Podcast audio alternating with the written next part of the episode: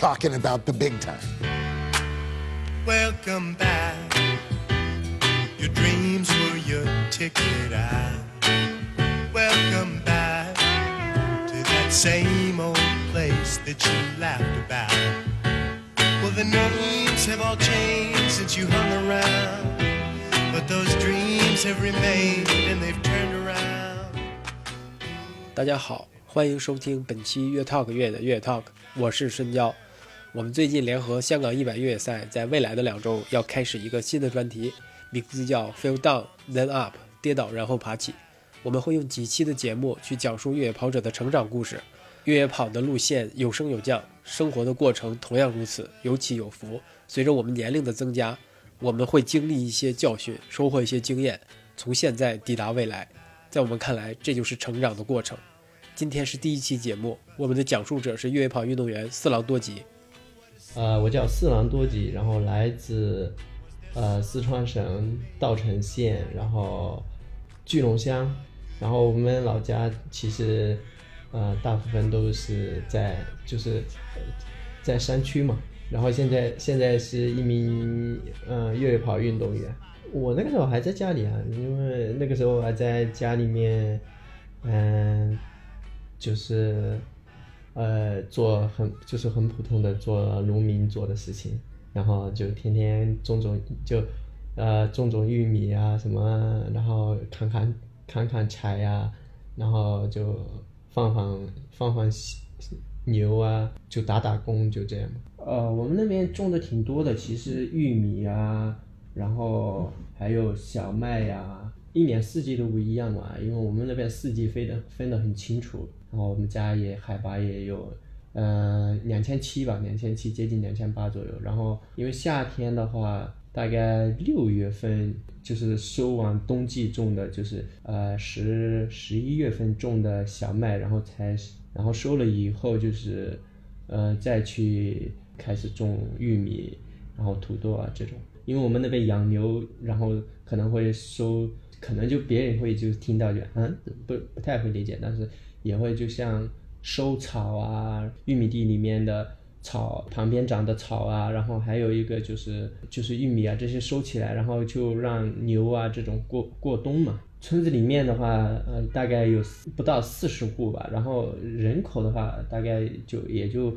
一两百个人。然后整个乡的话，大概有三千不到的，应该有三千个人吧，很少人口就那么多。呃，我那些发小些，他们我因为我家家庭条件，然后我没读书嘛，他们读书以前也是就嗯、然后去慢慢徒步去也去去那里上学。就我们那个时候还九九几年的时候，还是交通啊什么就是什么车啊拖拉只有拖拉机，然后摩托车也我我也很少。呃，因为我是没有家庭条件，就没有上过学，所以说啊、那个时候挺想去上学的，但是呢没办法，因为家里的原因，所以说没去。我妈和我我奶一起干农活嘛，七八岁开始就就能做点事情，然后开始跟妈妈就做这种，反正我记事记事前就别人去大概十岁左右，人家都会去上课，父母会去送他们去学校，但是我那个时候也挺想去的，但是呢，家庭条件不允许，然后就就没去，就没去嘛。然后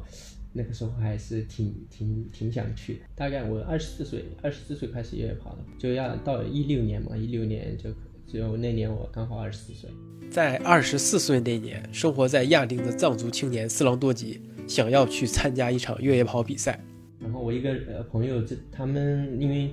他们上学，就是我跟他玩的比较好，也就会跟他聊的比较来。他说有一个这么样一个活动，然后后来我去去县城，然后去县城，因为那个时候我们那边网特别不好，就是只有 3G 网。县城去的时候就，然后跟我表哥说，然后让他在在网吧，然后去那个时候去网吧查，然后查了一下，然后他就了解了一下。那个比赛还有开赛还有一个月吧，大概我知道是四月份嘛，亚丁的比赛是五一嘛，那个时候我就想想去试一下了，因为不是他们说有一个这样的比赛，我以为是个马，就是我知道马拉松，但是不知道越野赛，报名也是通过我表哥报的，然后我跟他借钱，然后去，嗯，你帮我报一下，然后呢，我说我现在我没钱，然后我我问他多少钱，然后那个时候报名费是七百块钱，然后他在因为景区里面上班，然后他就刚好给我报名，然后就是就是去想试的心态去参加参参与的，准备了十五天吧，就练一天歇一天，练一天歇一天，就这样跑。因就是按照那个，因为那个时候我也没有什么手表啊，什么鞋啊，什么运动裤啊，什么都没有，就随便平时穿的鞋就跑。然后第一天来好像跑了个八公里，因为。路边不是有一个那个嘛，就是标志，嗯，然后我就哎一按照那个来去跑，因为我知道那个时候就是知道就是越野赛，然后我就先去最基础的去练，就练一下路跑，然后能大大概能跑多多少，就能跑多远就测试了一下。第一天是跑八公里，然后。第二天、第三天以后就慢慢就加加长、加长、加长。再后来我就跑跑到我们大概有我后面我自己去跑了，然后我就是去年前年疫情的时候，我去特意去跑了我我刚开始训练的那个路线。我跑的时候就大概有二十四公里左右吧，不是二十公里，二十三十三十三十四公里。它那个以路牌跟那个呃手机那个手表计算的，就是。有那个，因为路路牌路牌就是有些地方没有，有些地方有，而且以前很久以前的路牌就是不准嘛。然后我就哇，原来我刚开始就跑的那么远。在那个时候，花七百块钱做一件事之前，相信大部分人都会有所犹豫，但是多吉却没有。这其中的原因，或许是他对自己的未来充满信心。对我来说，在那那边的一个孩子来说，是七百块钱对于就是说翻倍的算的话，也可以算个。可能算的很七千块钱的那个时候，我觉得那七百块钱我有能力自己去自己去可以买单，因为我们那边也不用什么一年花花下什么别的，就不像在城市里面，只要去你把这个七百块钱到时候就还给哥，我哥就行了。但是我哥肯定也不会说说必须要还给他，是吧？我就想到时候有钱了我就肯定还给他。就这么一个心态嘛，就试的心态，就是想跑一下。后面就听到了很多，就是我偷偷的训练，偷偷的训练，然后训练了两一周以后吧，一周以后就别人就知道了。白天不敢练，因为我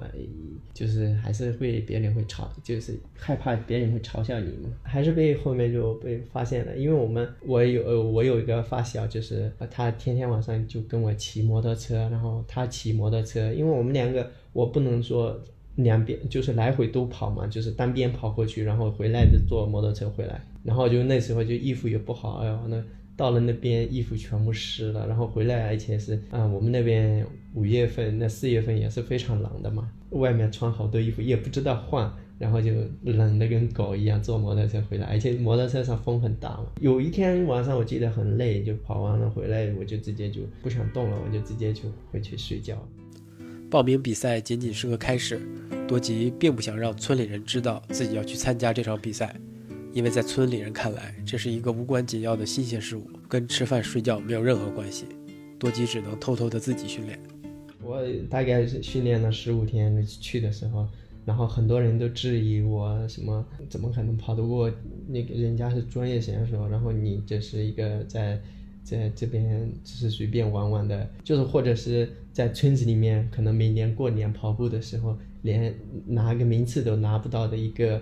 啊人，怎么可能去参加一个这样一个大型的活动？然后你还能想到拿名次？但我觉得拿不拿名次，首先对你肯定说没有没有没敢想嘛。但是我呢，只是去向自己想试一下，然后去就试一下的心态去。然后到那边就我带我哥我哥我们两个去，然后我提前去了一周吧，提前去了一周，然后大概的赛道我就了解了一下，就我也不知道，但是不不太清楚，因为我不知道赛道是怎么是，就随便就大概别人是怎么样说的，然后我就随便走了一下，然后那个那个时候那边我也不太了，只是去过去过一次，然后也去虽然是在。呃，我们老家那边稻城县的，但是对我们来说也是很奢侈的，因为去一趟景区其实挺奢侈的，也是挺远的。以前就是这么状态，就是连去一个自己稻城亚丁就是最出名的风景区，但是你你要去自己去的话，也是个就很费劲的一个。事情，然后我去过一次，然后就领悟，然后就领悟了，而且感觉什么都不知道，然后别人背的装备呀，别人拿的东西呀，都完全不一样，什么都没装备，就买了一双，买了一双很普通的呃路跑鞋，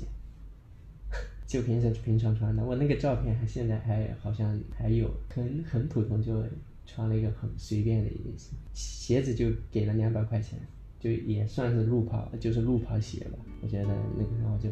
在我们那边商店里面买。穿着两百块钱买来的路跑鞋，多吉在比赛当中跑得非常辛苦，回到终点时几乎摔倒。他从来不敢想象自己居然能拿到国内的第二名。非常的累，就我觉得到终点的时候我就要倒下跑啊跑，然后我都不知道我是第几名。然后那个时候我们还有参加的人，在当地参加的人挺多的。我知道的，我们乡有两个，然后其他的乡也有几个，但是他们大部分都是警校啊，或者是当兵下来的啊，这种就是当地的很多人也来了嘛，然后自己的亲戚些啊什么，然后都来看。那那天我跑了个。第七名，最大最陡的一个垭口的时候就很累，我就感觉就身体就透支了那种。然后下来的时候也是就就不知道怎么下来的感觉。然后到终点的时候就感觉要倒了，人都要开始 倒下来那种感觉。确切的说完全不知道怎么跑，就完全不知道就瞎跑嘛。我觉得他们他们说国内是国内是第二，然后还有一个小伙子是第一名，国际上的话好像第七名。那个时候。还有一个女生，就是国外的一个女生，在我前面。他们说限我很多哈达，然后我们所有就是跟我一起跑的那些当地人，所有人都有哈达，然后好多哈达。跑完了觉得，后来有人有人告诉我说，是你是国内是第二，那觉得觉得。觉得还很开心，然后就就然后就也不知道回去了。然后后面还有我那个表哥查了一下，还有什么？还有一百一百一百，就是一百美金的奖励。他前十名好像有有奖励。那个时候跑完了就没有想太多。七月份的时候就开始又出来，就是我那个时候就是关注了一些软件，然后那个时候就知道。他们有一个玉门的那个魔山挑战赛，那个时候就我就又又开始想，然后就想要不要去报名，然后去看，就去那边跑一下，好好的练一下，再去试一下，又去内心里面可能有点冲动的感觉。从我们村到县城大概有五十九公里嘛，因为那个时候我我没有手表，然后我就就沿着那个路，然后我就从县城从老我们家里跑到县城。就试能不能跑下来这么长一个距离，然后我试了好几好几次吧，好像四五次试了一下，然后就去又偷偷去报名。然后那个时候我已经二十二十四岁了嘛，觉得很多人都已经已经就管不了我了嘛，比如说自己妈妈或者是外婆，然后自己的什么舅舅啊之类的，他们可能会管我，然后我就那个时候觉得觉得就还是偷偷去报名，然后偷偷的就也是在就训练，然后就。因为那个时候我知道了，已经知道了那个比赛已经在稻城那个比赛已经跟稻城亚丁景区签签了十年的合同，就是每年都会有，我知道，所以说我就有点就是有点想就就每年都想去参加嘛，然后我就想着就就是想出去去看一下，然后别人是怎么样的。我也不知道四川那近的都不知道报，也不知道嘛，网上也不不会查，就就只只知道这个比赛的连接，然后就我就自己也去看，然后就报名，然后就九月份嘛，他那个刚好九月份甘肃那边，然后就报名，然后就借了一万块钱，在银行里面借的，然后就偷偷的去，也带了个一个带我一个表弟，然后我们两个去，在收获一百美元的奖金。和拿到国内第二的名次之后，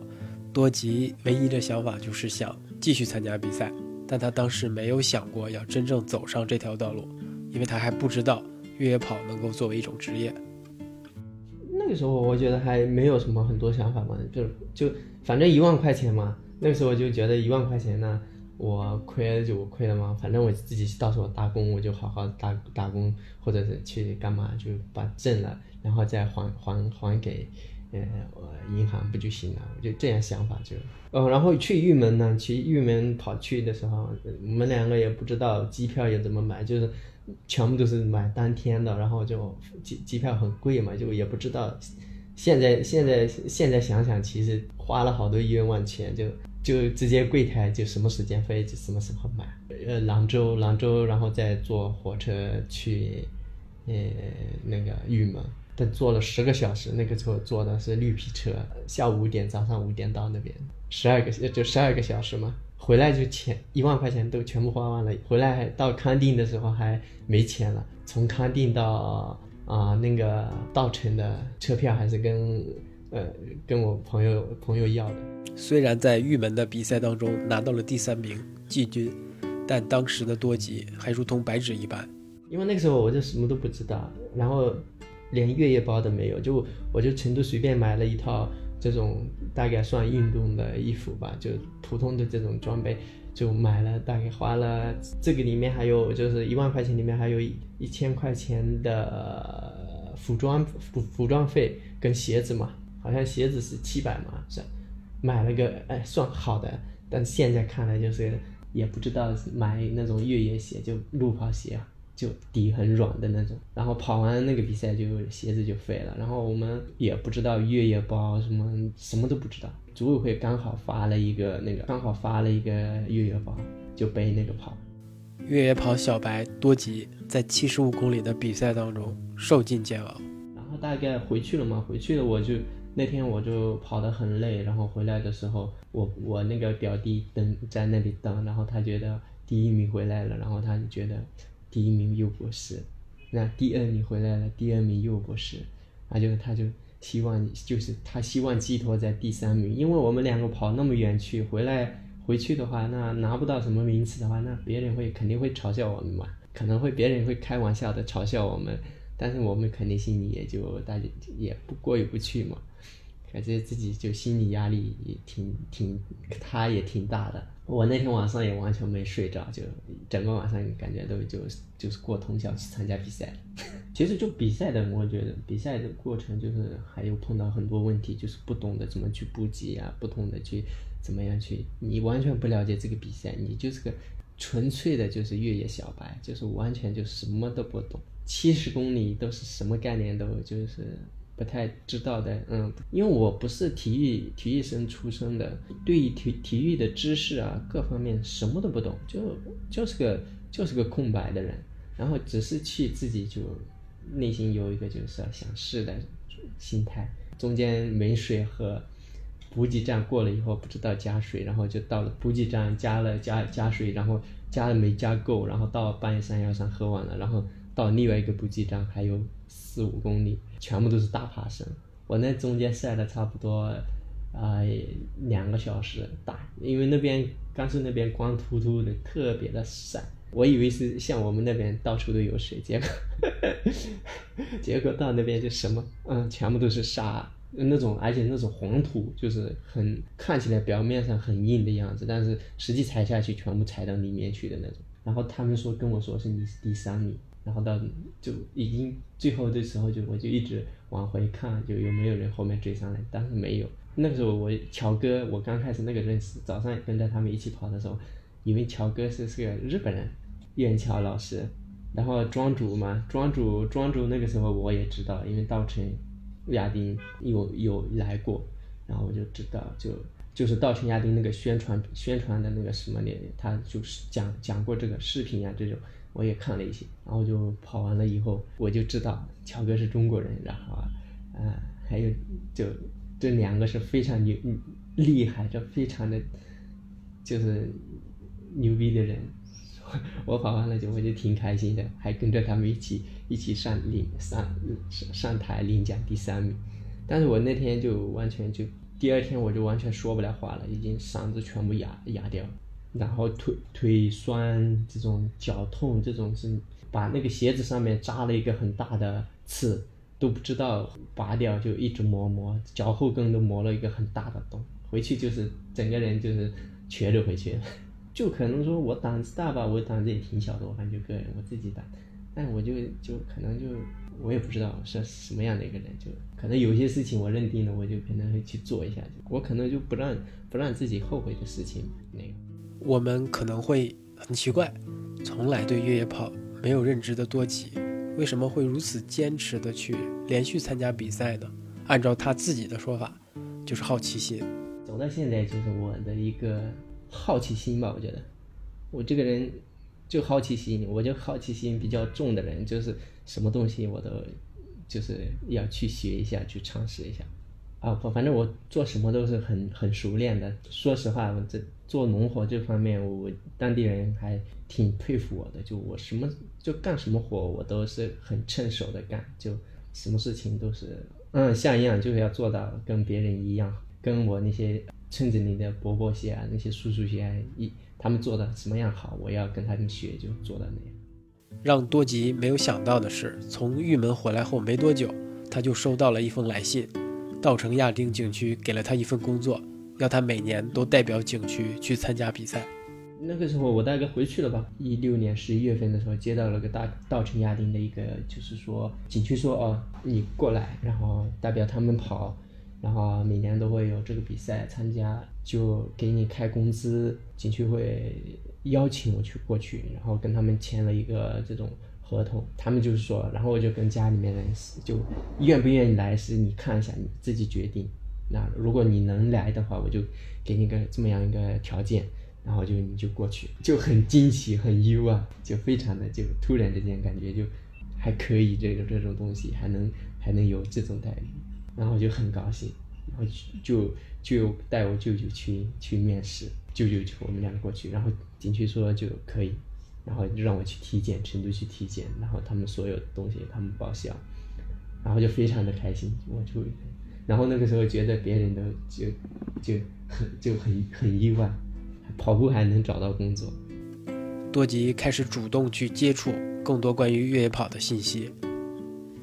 那个时候我就嗯有点想法了，然后开始就有接触一些视频啊，网上搜一些视频啊，自己去琢磨一些事情啊，自自己去那个讨论，总觉得就还是想更多的去参加比赛吧。然后我就在那景区里待了三年，然后就开始就开始就就训练，然后每年都会参加景区的比赛。那那个时候我就开始就想参加更多的比赛嘛，可能说我。走到现在也是大一个功劳，就是稻城亚丁景区吧，因为他没有开头的这个给我引进他们景区里面，然后让我去接触更多的东西，那也没有或者说有我现在的一个就是能出来然后到处参加比赛的一个机会。二零一八年，多吉被送到了体校，景区希望他能在马拉松项目当中取得成绩，但很快多吉就因此而受伤，他不适应场地训练。他景区的工作人员、县县城的领导啊，这种还是还是可能会说，可能会说去送一下体校，万一可能跑出一个什么马拉松的这个这样的，他们应该会这样想吧。但是我觉得我不太喜欢，在那边练了两个月的场地，我的脚脚啊什么各种各样都已经就全部被那个了，可能就跟别人体校里面的天天跑操场，我我的肌肉可能就强度太大了，我就受不了，然后就受伤了。就感觉自己觉得就不适合，然后就就我就说我自那个，然后我就后来就辞职，然后就自己自己练。二零一八年年末，多吉与景区的合同到期，他决定离开，去尝试参加更多的比赛。也是在这段时间，他认识了后来的女友梁老师。一八年下半年吧，下半年以后，我就就开始就想疯狂的跑比赛，我就出来成都待了两夜，然后一九年开始就我就就。因为一九年开始以后，我就彻底的去跟景区，然后就说我跟景区，然后我想去这边参加比赛，因为那年就我的合同就到期了嘛。因为我我如果说我要我有这个能力，我想跑好更好的去，可能就是说自己想能达到什么样一个目的，然后去追求自己的一个极限吧。然后我就想，就是个渺茫的一个，就觉得。在高原上一些小比赛拿拿的一些名，但是我到一到到了到了南方我就彻底的不行，完全不一样，很热，然后就完全适应不了，然后觉得就那个时候就跟刚好就也认识那个梁老师嘛。多吉的发展并不顺利，他开始辗转于老家与福州两地，生活基本依靠家里人和梁老师的支持。一九年我就去福州来福州了，然后福州待了一段，然后又回去回去回老家，在我我们妹妹和妹夫的餐厅做了做做那个打工，然后一九年可能比赛跑的很多吧，因为一九年一直在大部分都在福州，因为那年可能比赛我感觉跑的很多，后后面就全部都是回去的时候在靠家里面，回到福州就靠梁老师就是，是那那段就是。跟疫情这三年，就是其实挺难熬的，就他其实不太说很多，就是就是他觉得就最主要的事情就练嘛，好好的练，然后能跑出一个什么样成绩就什么样的一个成绩。我我呢，有些时候可能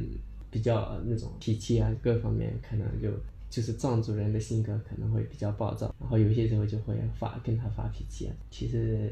其实感觉是非常不好的，就是压力很大嘛，反正各方面都有压力。坚持不住的时候就会打退堂鼓，就感觉实在不行回老家嘛，回老家大不了就重新干自己的以前的活嘛。因为那个时候去我在景区辞职的时候，就所有亲戚、所有人都就已经就完全的就彻底的就大概就放弃了我嘛。他们觉得这个这么好的一个工作，你这个人就不珍惜，然后就被辞职，然后就干别的事就。去去出去，然后去跑步，这觉得太不靠谱嘛。就是其实说实在的，也许是就我觉得有点冲动吧，但感觉也挺对的。就是出来了以后，就感觉吃了更多的苦，可能会学到了更多吧。一直在待在景区的话，我就是疫情这三年的可能会跑步这个事情可能会慢慢就放弃嘛，因为现在景区没亚丁。没有比赛了以后，嗯，比赛没有了以后，可能会我的跑步生涯就已经断掉了。所以说我我很庆幸我我从景区辞职，然后来跑步这件事情。虽然中间很很很痛苦，很难熬，就碰到了很多事情，但是也有也就是坚持不住的时候，给自己说一声加加油，就这样挺过来，挺到现在。多吉的性格让他即便在面对沉重的压力时。也能自我调节，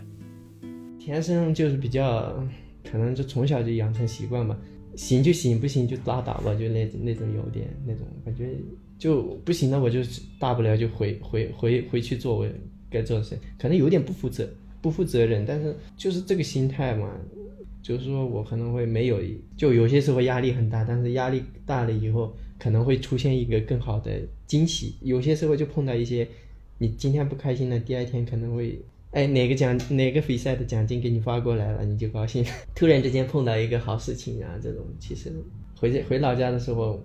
就是一个人训练的时候很酷的时候，我就想想他，然后再想想你你想要想你想要的东西，你想去的地方，再想想你就又开始就有动力训练，有动力有那种，所有都是有压力，然后再会有动力吧。我我可能会压力变成别人会。很很讨厌我说我不行的时候，我觉得我要必须要给他们看证明看，就是我从小的性格就是家里条件太差了，然后我总总想就证明自己是要好的，我不想别人说我不好，这点就是我从小习从形成的习惯是挺好的。其实是真的，我觉得可能就相互信任吧。我觉得可能就我也没有放弃他，他也没有彻底的放弃我，就是我我没有放弃他。在二零二三年宁海一百之前，多吉决定赌一把，如果能拿到前三名，就跟终点的梁老师求婚。幸运的是，他拿到了冠军。终点处的求婚场景也感动了无数人。按照他自己的说法，他希望让这个求婚的瞬间被更多的人记住。是，就是想更好的去表达我这个诚意吧。我觉得诚意，但是呢，你的诚意呢又拿不出什么非常好的东西来，比如说买一个很大的钻钻戒啊，或者是比如说买一个很好的什么项链啊，就什么。但我觉得就是拿不出来，还不是你不拿，你拿不出来。但我觉得您还是。我赌了一把，就是我觉得如果我拿了前三名，就是或者是拿冠军，跟他求婚，然后拿不了，那我就开始打前三名拿不了，我就打退堂鼓吧，就是说就先就不求嘛，就可能找个更好的再。所以说，我觉得算就是我可能会就是有信仰方面的说的话，佛祖挺对我挺好的，其实。我运气挺挺好的，就觉得，因为前就是那临海之前可能比几场比赛嘛，比比几场比赛，可能就是说，可能自己跑的挺好的，状态挺好的，体感比较好，所以说我觉得临海有一点点把握。但是我看了临海的一百公里的成成绩单，精英选手的成绩单的时候，那个排排名的时候，我就已经已经也不是，我不是吓了一跳，我已经内心里面就有已已经就算好了，因为我之前跑跟他们所有人之前一起跑过，但我的成绩是我就比他们慢很多的那种，就要么就四十多分钟，一个多小时这种，就是没有很大，没有抱什么希望，只是呢我的心态就是把自己的最好的状态拿出来，但是那个时候呢，我刚好又跑太多了，然后刚好又。嗯，那个小腿的，小腿的肌肉可能就是骨膜炎犯了，然后就就就那几天就很痛，就很痛，一直在打筋膜枪，然后就就开始又就打击了一下，然后我觉得我的大赛上每次就大赛上每次拿到好成绩，对我就是这种自己的一个就是开始就有点。嗯，没有信心的，其实就后面追得很紧，就大概就差个几分钟，几分钟。就那天我其实其实我运气挺好的，就我没有跟他们拼到底，我就自己按照自己的节奏去跑。所以说，我觉得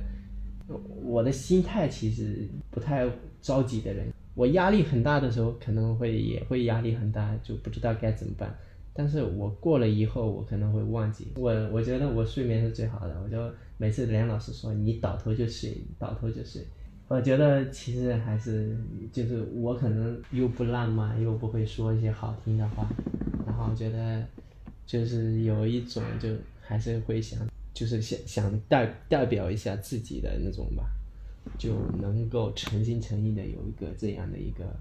啊，事情让每一个人都记住这个瞬间。其实我那天其实真的是运气非常好，那么多精英选手还轮到我，所以说我就那天就感觉是非常非常运气好的。因为越野跑这个运动，让多吉的人生发生了翻天覆地的变化。最大的成长就是让我去了好多地方，我从以前从没想过的地方我都去了，从小城市到从法。法国的 UTMB 的一个那个干嘛？嗯，法国 UTMB 的一个比赛，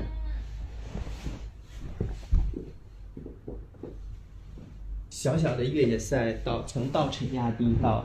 已经去到法国 UTMB 的一个这么一个一个圣殿的越野天堂的这种大赛比赛的，从我们老家小小的山村里面走到那里，我觉得。这就是对我来说非常大的一个成长的一个经历，给人生一个非常好的一个学习的一些事情嘛。我觉得现在的好奇心是我每次跑一场百公里，同样的百百公里，我能不能突破跟突破多多少说多少分钟或者是多少时间，就是这个我觉得是现在对我来说是最好的好奇心。然后我呢，我的好奇心就现在还是自己想做的事情吧。以后就慢慢有如果我未来越来越好的话我就觉得会我自己想做的事情我就会都会去做。